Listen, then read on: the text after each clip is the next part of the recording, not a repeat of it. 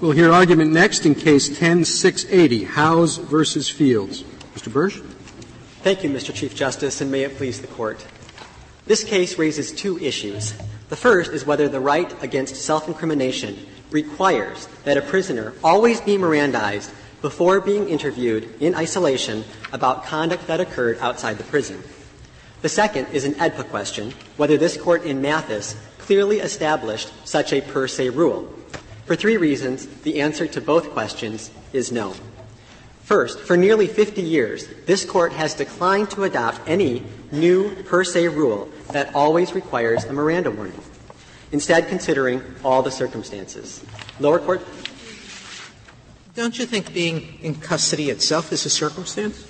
Uh, sure, it's a circumstance that goes into the all the circumstances mix. But what, what's all this all circumstances mixed? I thought that our case law was fairly clear that all circumstances is a test for voluntariness. I thought the issue uh, is, has always been under Miranda: is the person free to go or not? That, that's correct. We agree. So, since when have we imported the language of voluntariness into the Miranda test? And should we be creating yet another test? Uh, Justice Sotomayor, they're two separate tests. And I go back just to last term in the JDB. So go to the test of freedom to leave. Yes. If you're taken from your cell and locked into a room, and let's change the facts. Yes.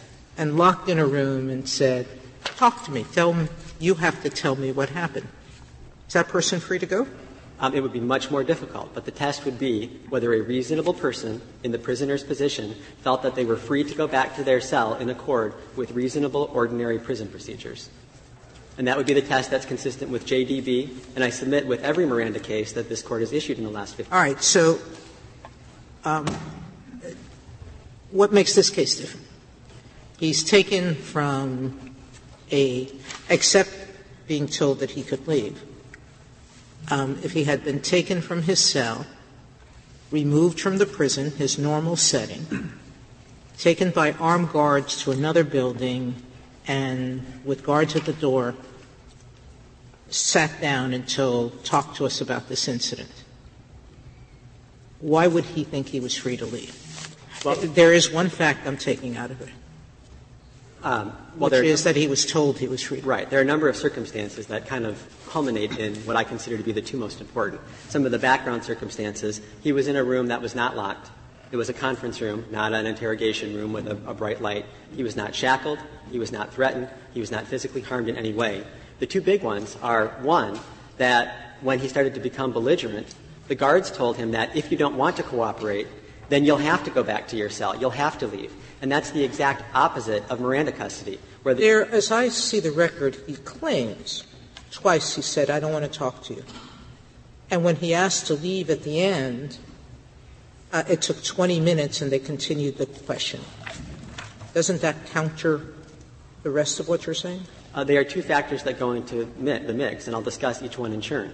Uh, when he says, I don't want to talk anymore, then he went on and kept talking. And you have to consider, well, why did he keep talking? Well, the record shows, I think a fair reading of it anyway, that he was trying to explain to the officers this timeline that he kept talking about. At the end, when it was a 20 minute delay, there is no contention that that was anyhow inconsistent with reasonable prison procedures.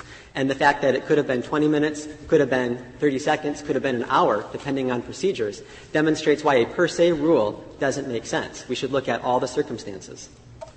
Why is per se rule Um, necessarily what is being argued here, for one thing. He had no choice but to go with the police, right? That's correct. So it's different from some cases where the prisoner initiates the conversation. That is a little bit different, but the, the key facts here are one, at the beginning, the questioning officers say, you're free to stop this and go back to your cell. Then in the middle, he gets belligerent, and they say, if you don't want to cooperate, you have to leave. You have to go back to your cell, which is, I submit, the opposite of Miranda custody. And then when he finally invokes his right to go back to his cell, it's immediately honored with, of course, the 20 minute delay due to prison procedures. And so from beginning to end, a reasonable person in his position could have believed they were free to return. And that's all that Miranda requires. Uh, in fact, we have a trial court finding on that, on three of them. One, that he was told he was free to go. Second, that he understood he was free to go. And third, that he was free to go. And that's and all it, and it doesn't make any difference that they uh, they took him from his cell. He was under compulsion to leave with them and interrogated during the hours when prisoners are ordinarily sleeping. Uh, again, I would submit those are all circumstances that should go into this, all the circumstances consideration.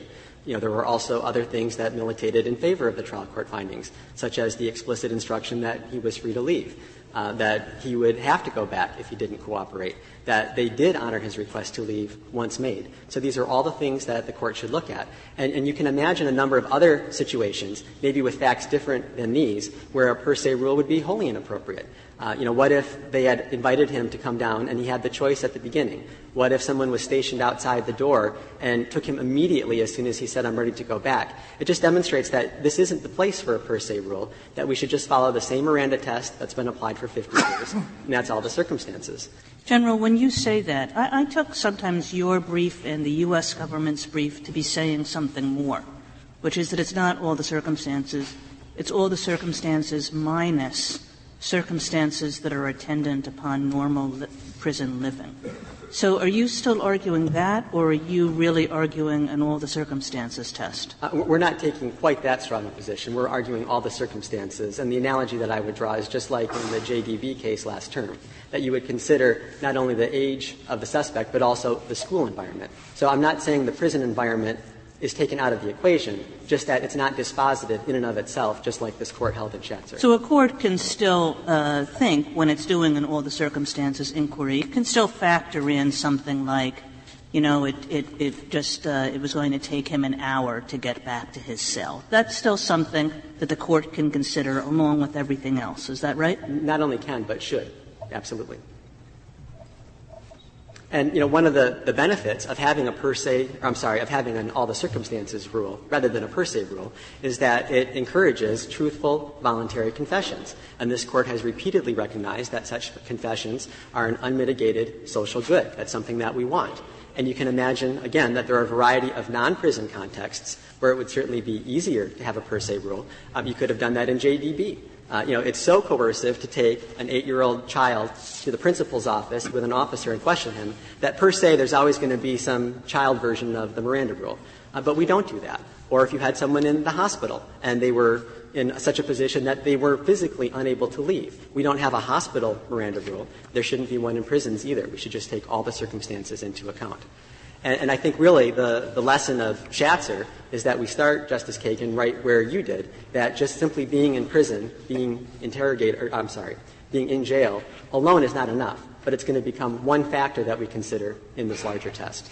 Well, which, which way do you think that factor cuts?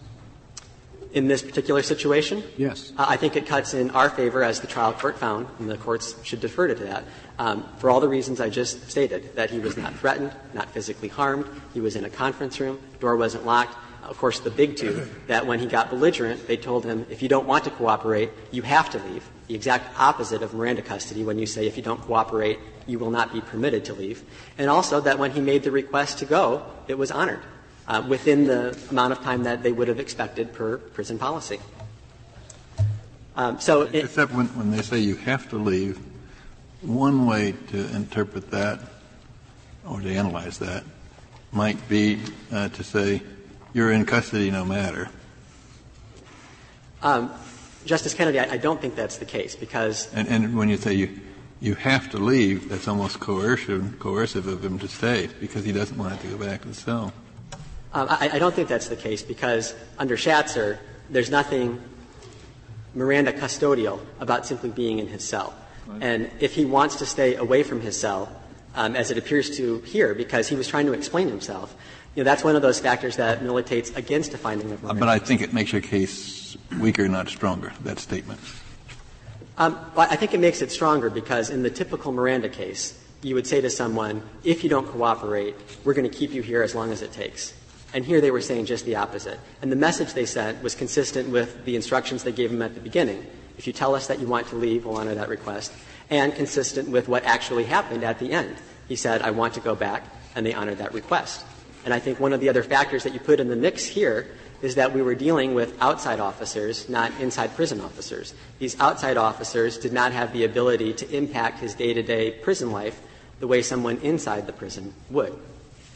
Uh, now, one other point I want to make about in and out of prison is this artificial line that the Sixth Circuit drew to cabin its per se rule. They said that if the conduct takes place outside the prison, per se, you get Miranda. If the conduct that they're questioning about was inside the prison walls, uh, we're not going to do that. And the Sixth Circuit was forced to make that policy decision because otherwise prison administration becomes very difficult. But under this Court's precedent and under the Fifth Amendment itself, there is nothing that would suggest that there should be a distinction in the Miranda analysis as to the locus of the conduct that is being questioned about. And it's possible to have a very serious in prison crime, a murder of another inmate, and a very nominal outside crime, petty theft, and yet the Sixth Circuit would give pure Miranda protection to that petty theft questioning and no protection at all to the person who murdered someone inside the prison walls. And that just demonstrates where the Sixth Circuit rule starts to fall apart. The Chief asked you um, in his question, which way does it cut? Meaning, you seem to be advocating a rule that says merely because he's in prison is irrelevant, standing alone. Uh, I think your adversary is saying you can't take out the fact that this person's liberty is restrained from the equation. So going back to my hypothetical, if you're forced to leave the prison, as this gentleman was, and put in another room, what presumption should you start with? Shouldn't the presumption be that if you're forced to go to another place, that you're in custody? Uh, well, Justice Sotomayor, I'm going to start with the premise. We are not advocating that the prison conditions fall out of the equation entirely. They are simply part of the mix that you consider, just like you would consider the school environment or the hospital environment or a customs environment. Uh, with respect to being taken out to another building, so long as a reasonable person in his position would have felt free to go back, that's ultimately the dispositive inquiry. What, what would make someone who's forced to go somewhere think that they're free to go back? Uh, well, Absent being told. But, right. but let's, let's, what would make any reasonable prisoner who can't move without an escort believe that they're always free to go back. Uh, well, there Once are, they're forced to go from point A to point B. Right. There, there, are three factors here, and I'll quibble just a little bit with the assumption that he was somehow forced to go. It's true they didn't ask him if he wanted to go, but there's also no contention that he resisted going and they made him go anyway. What he said is, I didn't know where we were going. I felt like I was in a safe environment, so I didn't object. And then once he got to the room, here are the, the three that I think are the most critical facts. That he was told right at the beginning, just tell us, we'll take you back to your cell when you want to do that. Second, when he got belligerent, they said, if you don't want to cooperate, you'll go back to your cell. And third, when he asked to go back to his cell, that request was honored within the context of the typical prison administration. And it's very possible that in his everyday prison life, he could be taken over next door for a medical exam. He could be taken over next door for a visitor if that was county policy. So there's nothing inherent about the walk into the next building that means per se he has to be Mirandized. Again, it's just one factor that should go into the mix, just like this court has always done in Miranda cases. Uh, unless the court has any further questions, I'll reserve the balance of my time. Thank you, counsel. Thank you. No, no, we. Sorry, I was eager. You're anxious, right? Uh, Ms. Anders. Thank you. Mr. Chief Justice, and may it please the Court. The Sixth Circuit has imposed a per se rule that whenever a prison inmate is isolated for questioning about conduct that occurred outside the prison, that inmate is in custody for Miranda purposes, regardless of the circumstances of the interrogation. But in the prison context, as in any other, the traditional Miranda custody test should apply, and the question should be whether, in light of all of the circumstances, a reasonable person in the suspect's position would have felt free to terminate the interview and leave. That is so for three reasons. The first is that the court reaffirmed in Maryland v. Shatzer that restraints on a suspect's freedom of movement are a necessary but not sufficient condition for Miranda custody. In other words, a reasonable suspect whose freedom of movement is restrained may nonetheless feel that he is free to terminate the questioning. Second, there are in fact many situations in which a reasonable inmate isolated for questioning would feel free to terminate the interrogation despite being subject to background prison restrictions. And third, the Sixth Circuit's per se rule here requires Miranda warnings to be given in situations in which the concerns about custodial interrogation that drove Miranda are simply not present. That holding impairs the important truth seeking function of investigations by requiring the suppression of voluntary confessions made in non custodial situations. Suppose the policeman had said, I'm taking you away with me for 20 minutes. Period. All right? Takes him away, puts him in place, asks him questions for 20 minutes. Right? Does he have to Mirandize him? Well, you have to look to the totality of the circumstances. No, those are the in that- totality. In that, in that I just case. gave you the totality. In, in that situation, uh, the inmate may not be in custody because uh, Shatzer established that simply being in prison and subject to normal prison. No, no, no. I'm taking you to a special room. And in this special room, I'm going to ask you questions for 20 minutes. You would look to There's no other circumstance. That's it. Everything else is the same as here, except he added those words. Now what? I think he may not be in custody because Not in custody. Again, He's only going to be there for 20 minutes. you look to what the reasonable inmate in that situation. You would have thought he could leave after 20 minutes.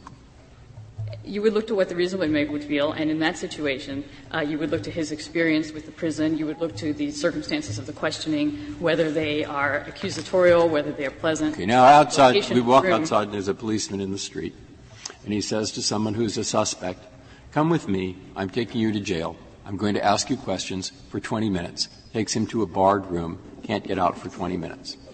Yes, Mirandize him? You may have to in that situation. What's the difference?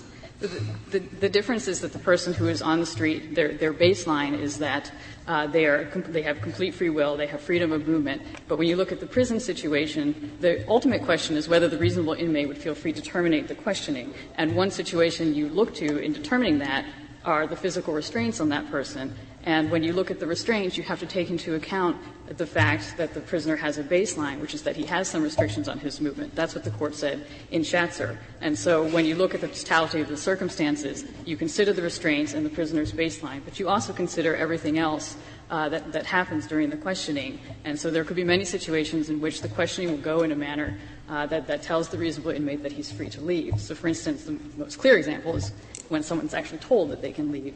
Uh, but there could be many other examples as well. Can I ask you a different sort of question, Ms. Anders? Putting aside what the Sixth Circuit did here, if you look back at the initial state court opinion, do you read the state court, do you think the state court is fairly read? Could the Sixth Circuit have fairly read it as establishing its own per se rule, which was the per se rule we rejected in Mathis? In other words, that the state Supreme Court required some kind of nexus between the prison custody and the interrogation? I think it's, I think it's, uh, the state court opinions are somewhat unclear. There are some statements that could be taken to be inconsistent with Mathis, but immediately after those statements, the state court said, well, uh, it, it's, it's not enough alone for custody that someone is incarcerated um, on, a, on a conviction that's un, unrelated to their questioning. But we look to the fact that the inmate was told that he was free to leave and he actually felt free to leave. So I think the, the best reading of the state court's opinions is that they did go through the totality of the circumstances and they did conclude that um, a respondent reasonably felt that he was free to leave in this interview. But more importantly, I think the Sixth Circuit went much further than that and imposed a per se rule that says no matter what the questioners do, uh, no matter what a prisoner is told, no matter how free he feels to leave, that person always has to be Mirandized. And that extends Miranda way beyond uh, its, its initial concerns. Uh, voluntary confessions, this court has recognized, are an unmitigated good. Uh, so anytime someone confesses voluntarily in a non-custodial situation, the Sixth Circuit's rule um, applied to prisons would say that that person's confession has to be suppressed, even though it was given in a situation that doesn't implicate Miranda's concerns at all. And I think the Sixth Circuit's rule uh, really arose from uh, two assumptions. Uh, one was that uh, isolation alone is sufficient to create custody in all circumstances. And that can't be the case because we know that an inmate can be told that he can leave. He can be given an initial choice uh, before he comes along for questioning. Uh, he can be interrogated in isolation purely because he's waiting to be treated in an infirmary. But there are any number of situations, I think, where uh, an inmate could be isolated for questioning, but he would still feel free to leave. Um, And going to uh, Justice Sotomayor's question about whether someone in prison uh, necessarily feels coerced, I think that the court in Shatzer established that background restrictions incident to uh, being incarcerated are not in themselves sufficient to create Miranda custody. So, in other words, they don't create such a huge coercive impact that nobody would feel free uh, to terminate questioning. Um, so I think accepting the proposition that someone in prison is always coerced would lead to a per se rule that says no matter how non-accusatorial, no matter how non-coercive the situation is, that person would always be in custody. So, uh, well, you're going back to com- to confusing coercion issues with custody issues, and and I don't know that you've really answered Justice Breyer's question. Someone's picked off the street and told you have to go into this room, and questions are asked. Wouldn't we assume that that person is in custody? I think in either situation you have to look to the totality of the circumstances. And so we know that restraints alone, the restraints of prison aren't enough alone. And so when you consider the restraints, when you consider the fact that a prisoner is told he has to go into a room, uh, you would look not only to that fact, but you'd also look to everything that happens in the questioning. But then when you go back to consider the fact that the prisoner was told that he has to come to the room, uh, you would you would look to whether it's a normal prison policy uh, that, that prisoners always have to be escorted places, and so that would help the court determine. Oh, but he didn't choose to go to that room; he was placed in that room. Well, in, what makes him think that if if his jailers are walking him somewhere that he's free to leave? Well, I think two points. One is that that the fact that he is asked to uh, the fact that he's told he has to go to this room is not the only circumstance of the interrogation. So certainly what happens uh, in the questioning can lead a reasonable prisoner to believe that he's free to go, even though he's been told he has to go to the questioning. So if he's told he can leave, uh, if it becomes clear from experience, if there's a prison policy saying that inmates can always leave, if he sees that he can summon the guards, all of those circumstances have to be taken into account in addition to the fact that he was told initially that he has to go with the guard. And the second if, thing. If he were out and the police officer said, uh, come along with us, uh, he could say no. But here, he didn't, he didn't have that choice. That's right. He didn't have that initial choice. But once he got into the questioning, I think this case is a good example of what can happen uh, where the inmate here was told that he could end the questioning.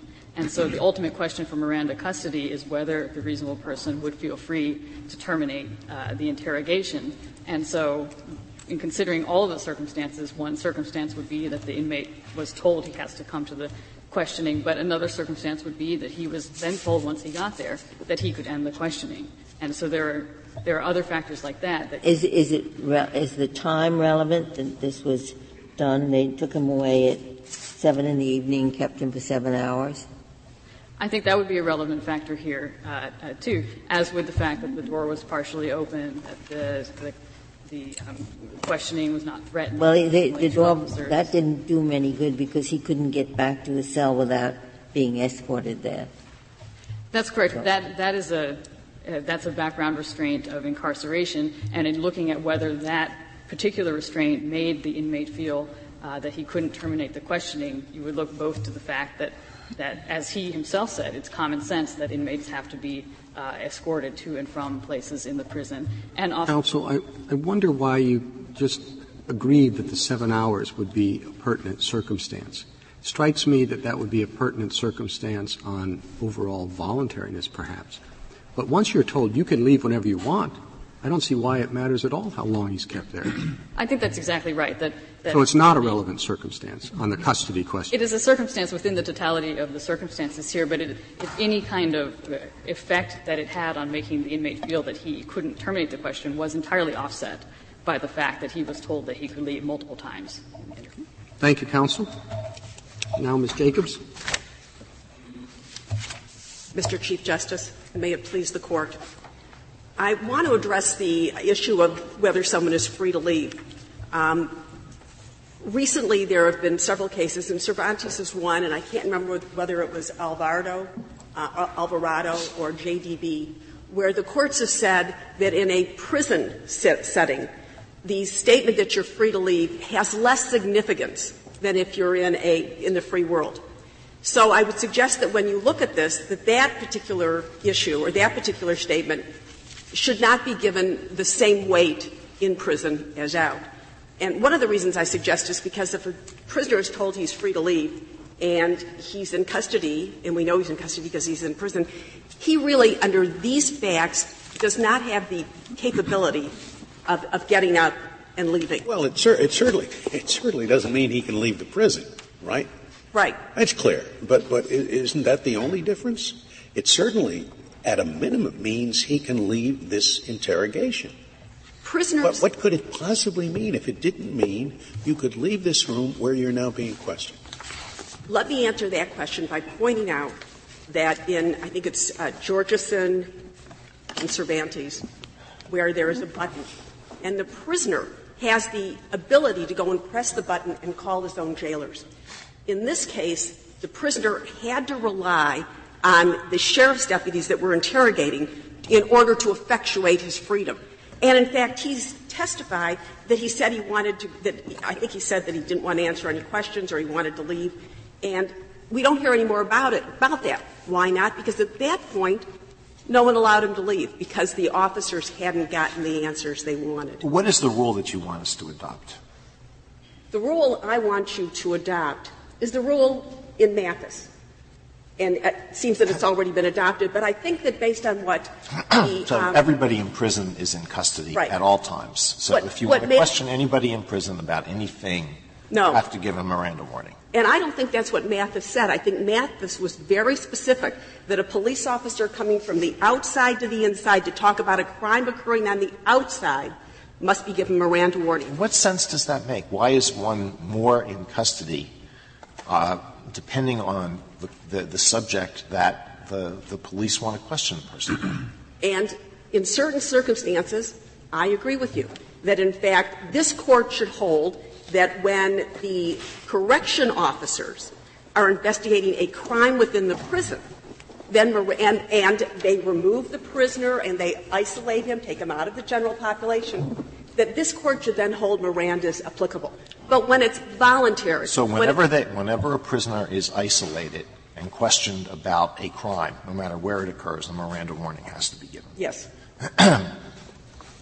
About a possible crime. yes, I mean, it, there, there doesn't seem to me to be possible crimes. They always turn out to be crimes. Well, how, how is that consistent with the totality of the circumstances test that we've always insisted upon in Miranda cases? Well, Miranda, not all the, there are bright line rules attached to Miranda. So that Miranda itself is a bright line rule. So to state a bright line rule, I don't think is outside the purview of Miranda, of Miranda law. And it's easier for the officers to apply, it's easier for the courts to apply, and there would be more, more consistency. But Justice Alito, I want to make sure that you understand that I think if it's on the scene questioning about a crime occurring on prison, that I don't think you have to give Miranda rights. That if it's voluntary, if the, if the officer, if the defendant comes up to an officer and starts chatting away and starts mentioning crimes, that's voluntary. And that's consistent with Miranda. I don't think you really have to break new So ground. if a, if a prisoner is stabbed in the yard, and there are 50 prisoners in the yard at the time, and the prison guards want to question everybody to see what they saw, they all have to be given Miranda warnings. That's an interesting fact situation because some of those people are just witnesses and they're not necessarily suspects. And a guard might be able to say, well, the people that were in this narrow area, they're possible suspects. They're going to get. No, no, no, no. That's, that, that's not the way Miranda works. Miranda suppresses a statement that is adverse to the person who was questioned. And the police doesn't know when the adverse statement is going to go. So you're running away from the hypothetical. I, I'm sorry, work. but I had thought that what Miranda also said is if, if it's a witness and you know, you believe that it's a witness and that you're not uh, asking questions that are going to incriminate them, that then you don't have to give Miranda. Once the point it becomes, thank you. Well, if it's Once a- the point it becomes incriminating, then you give the Miranda If it's a witness in the outside world, the witness is unlikely to be in custody. I understand, but I thought your hypothetical had to do with being stabbed in the yard. It does. Okay. So these, all these people, in your view, are in custody, and they're all being asked questions that may incriminate them, If they, and they don't have to be given Miranda warnings unless they're suspects. if they are removed from the general population, if they're taken by a corrections officer to a cell where they're going to be interrogated, they are isolated, it's incommunicado, inter- they're being interrogated by officers, they know they're officers, that's a Miranda When will that not occur? In my hypothetical of the stabbing in the yard, you mean that you think the guards are going to say, okay, all you guys stay here. Now, we're all, we're going to question each of you individually with everybody else, the 49 other prisoners present. I think it, oh, I think at that point, they're going to put the people that were in the yard back in their cells, and then they're going to take them out.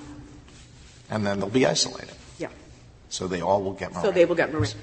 You're, you know, and, and I understand the court's concern that you might lose, um, you might lose evidence, but Miranda is going to protect us from false confessions, which is even a, a greater uh, cost to society than the than, um, than, the, than having to give the Miranda rights. And where do you get this focus on isolation from? I mean, it's not, never mentioned in Mathis. You said, let's go back to Mathis, but that's not a part of Mathis, is it? It's well, got two answers for that. One, it's it's the basis of Miranda that when you isolate someone, when you talk to them incommunicado, that that's there, there are compelling pressures that only Miranda rights will dispel, such as.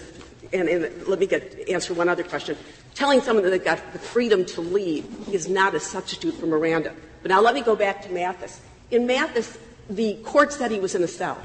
So I draw the, the, the inference that he was isolated, that he's in a cell, he's got agents with him, and that that's isolation. He's not in a prison I thought library. that, that there was no discussion of the in custody point in Mathis. It was assumed that there were in custody, and the issue was whether he could be questioned about um, a crime other than the one for which he was being held. I read Mathis as to say that he was in custody for the, for the question of the crime. That these officers came in, they have him in a cell, it's a police-dominated atmosphere, and that they're questioning him about a crime that occurred outside the prison. To me, that's Miranda. Well, just, Justice Ginsburg is quite right. That, that was not the issue in Mathis. The argument in Mathis was we're questioning him about something else, so we don't have to give him Miranda warnings. And that's the question that the court decided. I don't think it had any discussion about whether – it was certainly not the argument of whether he was in custody or not. The argument was this is a different crime, so we don't have to give you Miranda, and the court rejected that. So how does that clearly establish the law on which um, the court relied in this case? In Mathis, because he was, I guess it was the lower court thought that because he was not in custody on the crime with which they were going to ask questions, Right. that therefore you didn't have to give him Miranda.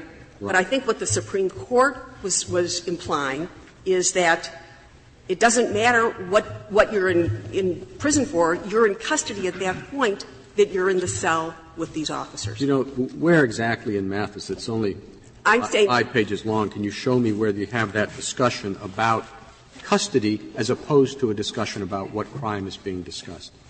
What I'm saying is that it's implied by Mathis. Exactly. You can infer it from Mathis. Exactly. It's implied. Infer, But how- that- is that clearly established law? Yes, I think it is clearly established law. It does not break any new ground. For us to apply it does not break any new ground. I think Mathis is a very limited case. The holding applies to police officers only, not to corrections officers.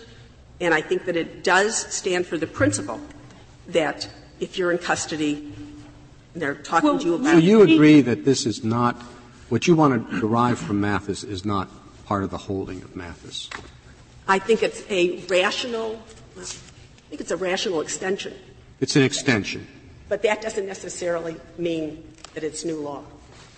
I thought you were going back to Miranda itself, which says um, in custody or otherwise deprived of his freedom of action in any significant way. yes, So, and I think you repeated the phrase from from Miranda that uh, what the court was aiming at was incommunicado interrogation of an individual in a police-dominated atmosphere the, the question is whether the court has um, modified what Miranda said in, in that regard. Um, which court? This court or the Sixth this Circuit? court, this court. Because this court now seems to assume that uh, must be in custody and not, not otherwise deprived of action. That, that being in custody is essential. Um, I, I read that as still being the law, that there are the two clauses. One is you're under arrest, and the other is your freedom of movement is restricted, and such that a, reasonable, a reasonable person would think that you were not uh, that you were not free to leave.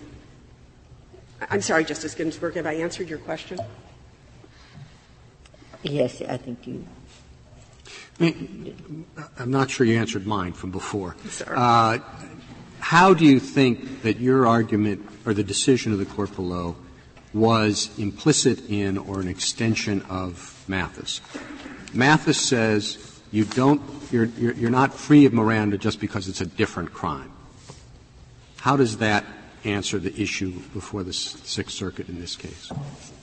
I think that when the, when the Sixth Circuit is analyzing the state court decision, they're looking at the state court decision, and that decision says if there's no nexus between what you're being questioned about and what you're in custody for, then you don't have to give Miranda. So I think the Sixth Circuit found that to be contrary to the language in Mathis. But I thought what we've been arguing about is not a nexus issue, but instead whether, in light of the circumstances or under an absolute rule, there's custody. I think we're arguing about two things. I think the court is going to have to decide two things. And one is whether the Sixth Circuit's decision about whether the state court's decision was contrary to clearly established law. I think that's one decision. And the other decision is whether there's going to be this per se rule about whether if you're whether you're in custody or not and under what circumstances there might be a per se rule. And what is the clearly established law set forth in our cases that answers that latter question? Whether if there's a per se rule, there is not a clearly established law. There could be under a rational extension issue, but it's a little more attenuated. But I don't think that I that, that there that the respondent would lose on that issue. He would still win because the Sixth Circuit's decision is not wrong. The state court's decision was contrary to the clearly established law of Mathis. Can I ask you this? Suppose you have this situation. The police officers go to a prison the prison, a prisoner is brought to an interview room, and the police officers are there with the prisoner in the interview room. They say to him, "We're investigating um, allegations that you committed child abuse." Uh, now, you're free to leave if you want to, and we'll see that you go back to your cell right away. Uh, he says, "No, no, I want to explain this. I welcome this opportunity to speak to you." Do they have to give him Miranda warnings? I think they do because I think that telling him that he is free to go is not a substitute for Miranda. It does not protect the Fifth Amendment right. And I think we look to Dickerson, which said that even though Section 3501 um, said that you had to inform defendants of certain rights, it didn't cover all of the Miranda rights. And they said you had to cover, doesn't necessarily have to be in the same language, but you have to cover those rights. I think what the petitioner wants you to adopt is a, is a rule that says telling someone they're free to go is a substitute for Miranda, and it isn't. It does not protect the Fifth Amendment. Their, their question, question is, is the person entitled to Miranda warnings? And the argument uh, has been that you're not entitled to Miranda warnings unless you're in custody. They say you want to have a per se rule for in custody. That is, if you take it out of your cell and put it in another place under police guard and question. That's correct. They've taken him from his normal oh. routine. Oh. They've exercised control over him. They've moved him to another location where I'm assuming from Justice Alito's uh, hypothetical that he's isolated from the general prison population. And they're starting to tell him they're going to question him about child sexual abuse charges. I don't see how you can't well, they say, we'd like to talk to you about it, uh, but you don't have to talk to us. You're free to go. And he says immediately, no, no, there's a misunderstanding here. I want to explain this. I'm glad you came and asked me about this. I don't want to go back to my cell. And you say that's coercive. I'm, I think you're now describing him as being much nicer than I had assumed he was the first time around. If the officer is not being confrontational, I think maybe that's one thing that has to be considered. I would think that you have to give them Miranda rights. Uh, let me just go over a few issues that I um, wanted to make sure got mentioned. Um, the Sixth Circuit decision, um, I got kind of, I think, carried away in my brief. The Sixth Circuit decision very clearly rests on the contrary clause. On page 10A of the petitioner's appendix, they state what their they state what their decision is going to be. That is, this is contrary to clearly established uh, Supreme Court law. Then they do four more pages to page 14A in which they talk about why um, the state court decision was contrary. And it's only after they say that, they give their reasoning, they state their rule, that they say, but if there's any doubt, then let's look at Shatzer, which was not clearly established law at the time of this case. Can I, since we're talking about the Sixth Circuit decision, what it says is, this is on page 10A, the central holding of Mathis is that a Miranda warning is required whenever an incarcerated individual is isolated from the general prison population and interrogated, i.e., questioned in a manner likely to lead to self-incrimination about conduct cons- occurring outside of the prison. Is that correct description yes. of Mathis? Yes. I thought Mathis rejected the argument that it depends on whether the crime is the one that you're in prison for or something else. I'm sorry. I thought that that was what you said at the end. I apologize. I think that, that this Sixth Circuit decision makes it very clear that they are talking about crimes occurring outside the prison, that they've drawn that kind of dichotomy. So. Uh, well, I, I, the first part, Miranda warning is required whenever an incarcerated individual is isolated from the general prison population. Okay? Uh, and interrogated, i.e., questioned in a manner, whatever. Now, does that address all of the issues? Is that where in Mathis is the discussion about whenever an incarcerated individual is isolated from the general prison population? I thought that it was between 10A, page 10A, and page 14A. No, no, where in Mathis? Oh.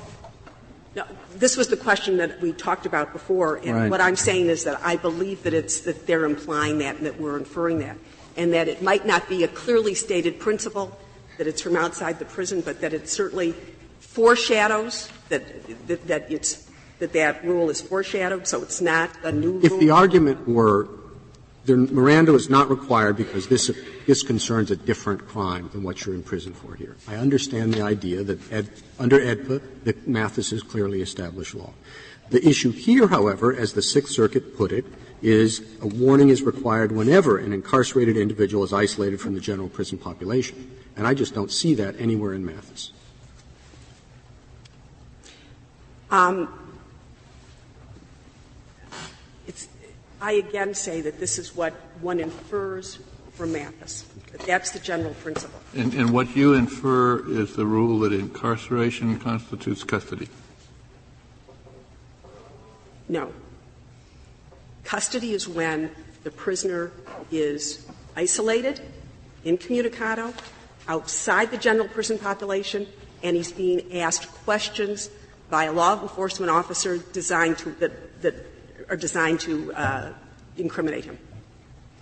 I think it's the tradition, is, I think it's the traditional but Miranda. That, but that is Shatzer, and Shatzer was careful to say we've never decided that issue. I think what Shatzer was saying I know it's hard for me to tell you what Shatzer was saying since you decided Shatzer, but I think that Shatzer seems to be aimed at correction officials, that whether correction officials. I think Shatzer's saying we never decided the whole issue. And I think that Mathis well, decided. Well, it speaks in broader terms. It says we've never decided whether incarceration constitutes custody for Miranda purposes, and indeed have explicitly declined to address the issue. But I Talks think. about Bradley, which was definitely where the issue was. I think that Shatzer was referring to the whole umbrella of, of people that would come into the prison, including people that would be in the prison and want to talk to, um, to prisoners. So I think Shatzer was talking about not just police officers, but correction officials. I think Mathis clears up police officers. You come in, you're going to talk about something else, you're going to interrogate Miranda. Shatzer finishes this line of cases by saying it applies to it'll apply to correction officials as long as you take the gentleman out of the general prison population and isolate him. But Ms. Jacobs, wouldn't it be fair to say, it seems to me that Shatzer, excuse me, um, uh, Mathis must have found that Mr. Mathis, the court in Mathis must have found that Mr. Mathis was in custody. That would be a fair inference for Mathis. Yes. But we have no idea why the court thought that Mr. Mathis was in custody. That wasn't an issue in the case. The court doesn't talk about any of the surrounding factual circumstances. There might have been a thousand things we don't know about that led everybody to assume it was that led everybody to assume that Mr. Mathis was in custody, not the particular things that the Sixth, Circuit mentioned. I think that Mathis does mention factors that went into the decision about whether he was in custody. They talk about him being in a cell, not in the prison law library, you know, not in not in a conference room, not in a visitor's room, being in a cell with the officers and he's being interrogated. I, I think that they very clearly are saying this. I think it establishes this principle that Mathis, that, that my case, us, that um, Howes versus Fields applies. Isn't the best you can say not that Mathis found, but perhaps that Mathis apparently assumed that he was in custody? Because there is no discussion of it. There's no discussion of the custody. I agree. Well, yes, they, they give you a factual recital. He was in his cell and all that. I just don't think. I don't doubt that they thought that Mathis was in custody, which is why they were talking about Miranda to begin with. He's in a cell. But we don't know why they thought Mathis was in custody. It just wasn't an issue in the case. Everybody had assumed it. And it's not dicta, as far as I can tell, it becomes part of the clearly established law. What's it was dicta? important. Dicta is something that's said that's not necessarily to the holding. Right. We don't have anything that's said about it here. But I, my argument, Justice uh, Roberts, is that saying that he's in a cell and that he's being questioned by officers, that that is, and it's being questioned about a crime, that that, that is custody, and that from that there is a principle.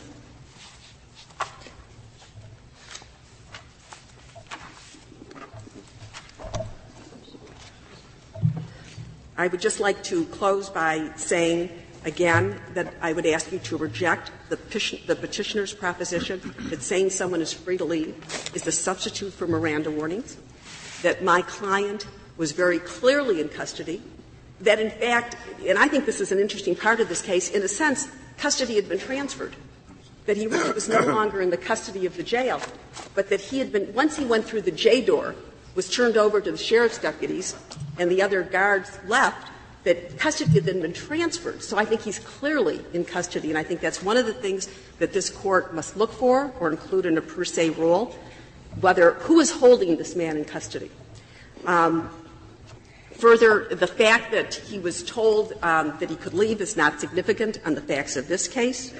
Uh, the fact that the officers, and I think Justice Kennedy made this point, that the officers were yelling at him they're the ones that have control over him. He does not have the control. The fact that he was missing his medication shows that he did not think that he had the power to change his situation. Um, There's no indication that he told he, that he told the no. I agree there isn't. He, he needed medication. No, I agree that there isn't. But I think that this is one of the things that uh, that was plain on his mind. And although I understand that this is an objective test, and not a subjective test. Um, I think that that lends credibility to his testimony um, at, at, the hearing. Um, Harrington the Ohio court, or the I'm sorry, the, the court below had its own, seemingly had its own absolute rule. Yes. That if you're told you're free to go, that that breaks the chain of custody, whatever that might mean. Assuming, um, and the Sixth Circuit said if you're removed from the prison and questioned, you absolutely must be given warnings. Is there a middle ground? And what would that middle ground be? And what would the, how would that middle ground affect the outcome of this case?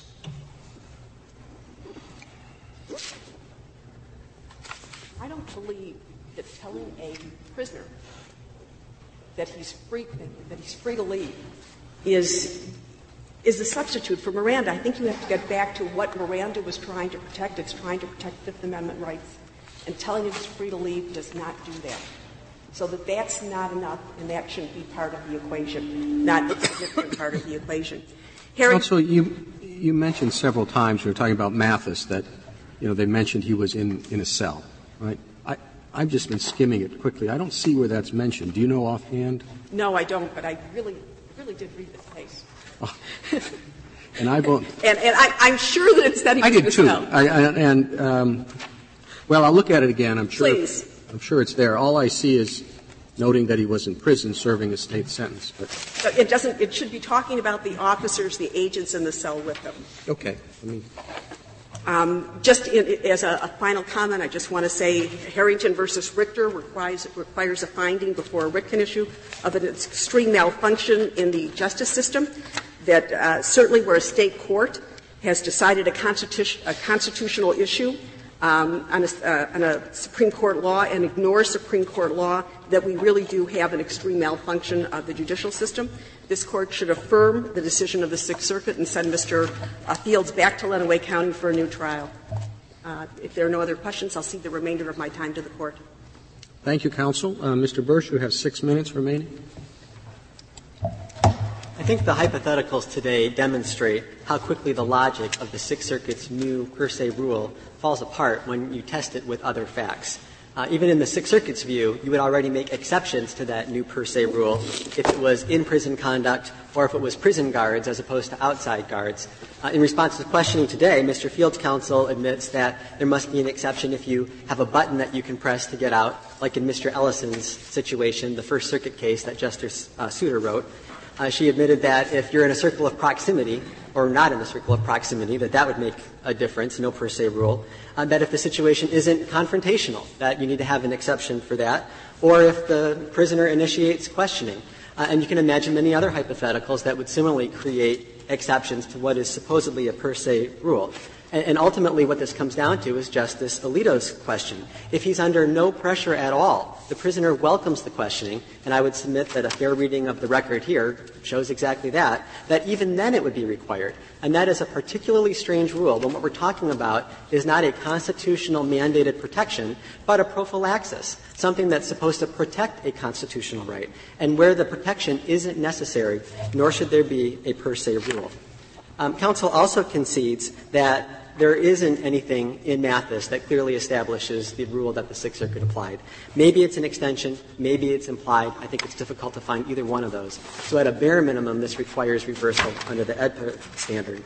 Um, I, I do want to emphasize that the Sixth Circuit's per se test does have societal costs. It impedes prison administration, and it eliminates uh, the potential for voluntary, um, truthful confessions that we all want.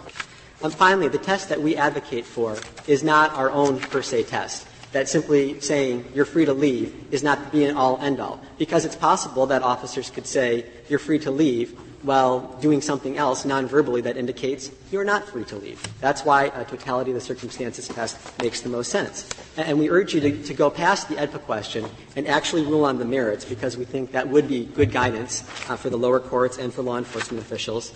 And the test that we would propose is that a Miranda warning is not required when a reasonable person in the prisoner's position would have felt free to go back to his cell in accord with ordinary reasonable prison procedures. That's exactly what happened here, uh, we respectfully request that you reverse. Unless there are any further questions, I'll cede my time. Thank you, counsel. Case is submitted.